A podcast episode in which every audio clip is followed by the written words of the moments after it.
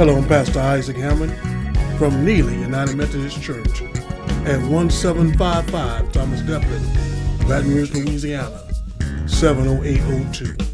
And we're so happy to be in your presence today with the Word of God. And we don't take this lightly, but we thank God for this opportunity.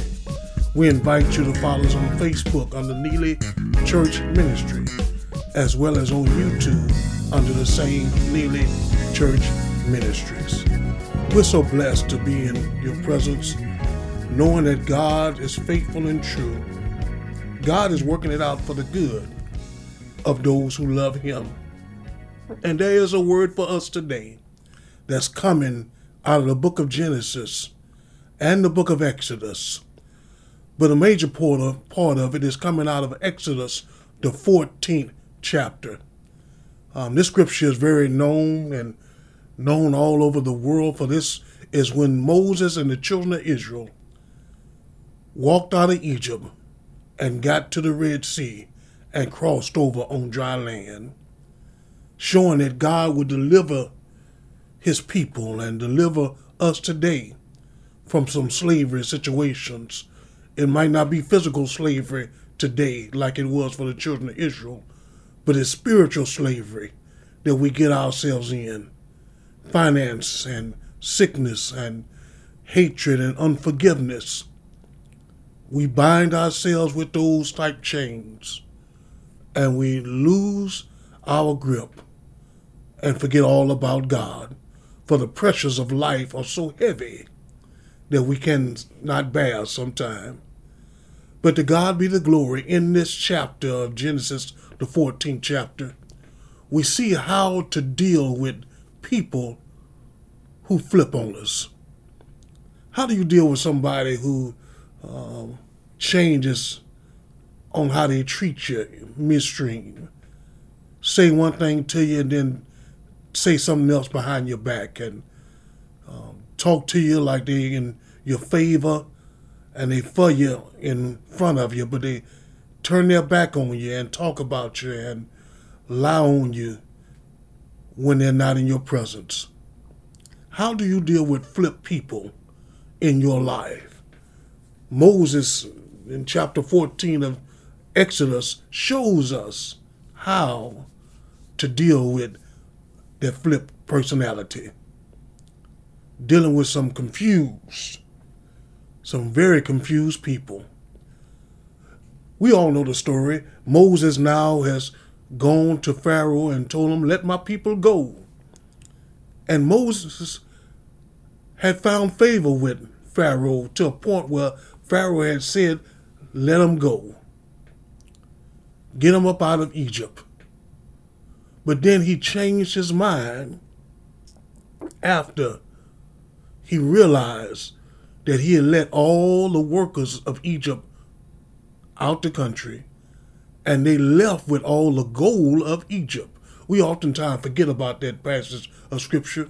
When God blesses you, He will take your enemy and have them give themselves over to you and their possessions. The Bible says that the children of Israel received the gold from all the Egyptians as they got ready to go and leave the land. God did it. God even hushed the mouth of the dogs. The Bible said that God put his fist in the dog mouth. When the children of Israel left Egypt that night, the dogs didn't even bark to wake up the Egyptians. And God said, I put my fist in the dog's mouth so they even wouldn't bark to wake up the enemy. God is so powerful. Whatever you need Him to do, He can do it for you today. He will step into that situation. You may have enemies all around you, but to God be the glory. When God steps in, the situation begins to change. There's no enemy that's too great or greater than God. There's no enemy that can attack God. And when you're on God's side, your enemies will fall by the wayside. God can do some miracles.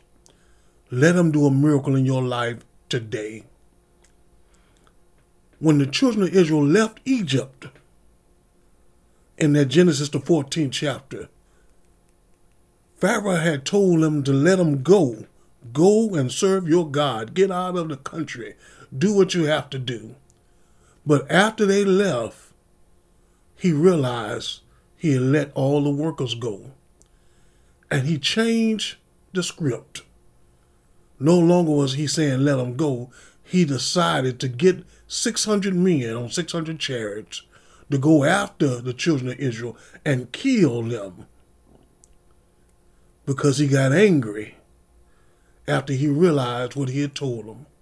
Some people will tell you what you want to hear because devastation is around.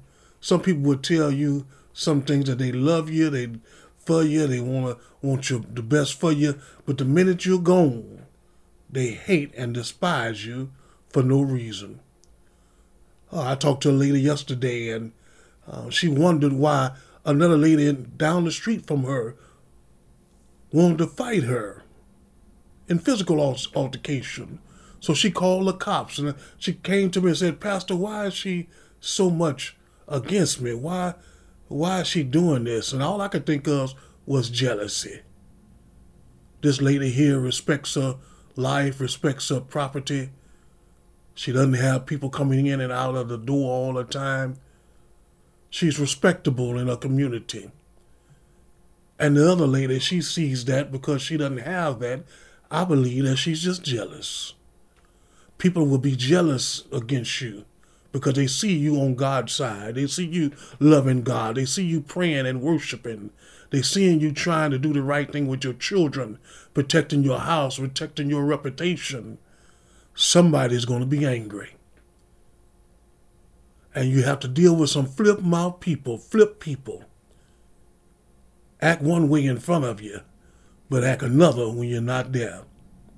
And in that fourth verse of chapter 14, it was all a plan of God. For in that fourth verse, it says, And I will harden Pharaoh's heart, that he shall follow after them, and I will be honored upon Pharaoh and upon all his host, that the Egyptians may know that I am the Lord. And they did so. Sometimes God would put the enemy around you for he could get the glory. But like Psalm 23 says, he prepares a table before me in front of my enemies. He anoints my head with oil. My cup runneth over. Surely goodness and mercy shall follow me all the days of my life, and I'll dwell in the house of the Lord forever. Oh, sometimes we have to go into the enemy's camp. But if we go with Jesus, he's protecting us. And the fiery darts of Satan cannot quench out what God has put on fire. In the fifth verse, it says, And it was told at the king of Egypt that the people fled, and the heart of Pharaoh and of his servants was turned against the people. And they said, Why, what have we done this? that we have let Israel go from serving us. And he made a ready his chariot and took his people with him. And he took 600 chosen chariots and all the chariots of the Egyptians and the captains over every one of them. And they went out to to pursue the children of Israel, to kill them and to make them slaves again. But it was all a plan of God because God would have us thousands of years later sit here and read what he did for the children of Israel. And the same God is the same yesterday, today, and forevermore. And what he did for the children of Israel, he do the same thing for you. The Bible says that after the children of Israel got out of Egypt, they could see the enemy behind them. Many times when you watch the movie of Moses and the Ten Commandments, um, it doesn't do it justice. But in Egypt, there's a whole lot of flat land. And when the children of Israel got to the Red Sea, they had a Red Sea in front of them. They had mountains, steep mountains on each side. But they could look back, and as they got into the highland, like the Bible says, the high areas, they could see the dust flying in the air of the enemy coming after them miles and miles away. They could hear those chariots. And they complained to Moses, said, Why bring us out here for to die? We could have stayed in Egypt and died. But why bring us thus far? And the movie doesn't do it justice, but we have to remember that on that night, God had told them, I'm going to bring a pillar of a cloud by day and a pillar of fire by night for you to follow me. So they had the fire in the air lighting up the way. And they had that Red Sea in front of them. And they stayed like that all night, and they could hear the enemy coming because they did not cross over to the morning time. You have to go back and read that scripture. But God said He brought an east wind that blew on the Red Sea for the whole night. See, weeping may come in the morning, but may come in the night, but joy comes in the morning. He may not come when you want him, but he's guaranteed to be there always on time, my people of God. Just wait. Endure the hardship for a little while.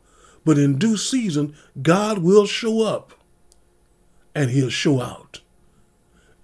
They stood by that sea all night, worrying, wondering how long they were going to be alive.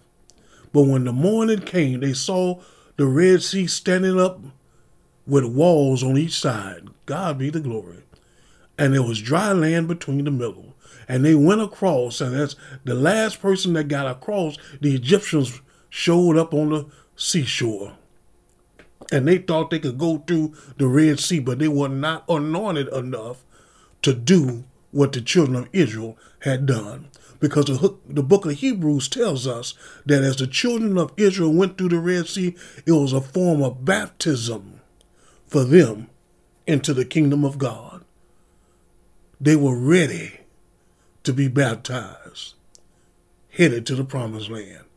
And the moment the children of Israel got out the Red Sea, it was nothing but the Egyptians. The Bible says that the walls fell down, and all the children of Israel were saved, but the Egyptians all died in the Red Sea. And Moses heard the voice saying, Now your problem will not come against you anymore. They were all drowned in the Red Sea. The problem had been taken care of. And that's why that scripture in uh, Exodus 14 chapter tells us in the 14th verse that God told him, The Lord shall fight for you, and you shall hold your peace. Hold your peace, people of God. Remember, stay committed to Him. Stay committed to God with your heart. Stay committed to God with your ego. Stay committed to God with your soul. And stay committed to God with your mind. Keep your mind on Christ. Keep your soul on. That's your intellect. That's your thought process. Keep your ego down and let God get the glory. And let God come into your heart. That's what you do when people flip on you, change on you, become two faced in front of you. Forgive them, but keep your mind on the heart of, and your heart on God your soul on God, your mind on Him, your thoughts on Him, and your ego keep it submitted. I'm going to say a prayer today for somebody who may not know Jesus, but it's time now to give your life to Christ. If you repent of your sin, repeat this prayer along with me. Gracious God, forgive me, for I know not what I've done. I believe that Jesus Christ died on the cross. I believe he gave the Lord's Supper the night before, went to a borrowed tomb for three days, but early that Sunday morning, got up with all power in his hand. I believe. Lord God, let me be part of the holy family of God. Forgive me and bring me into your fold. In Jesus Christ's name I pray. Amen Amen. Amen. Go get in a good Bible teaching church. Follow us here on Facebook and YouTube and this radio station. And remember, keep a smile on your face, for that smile may be blessing somebody along the way. Be blessed.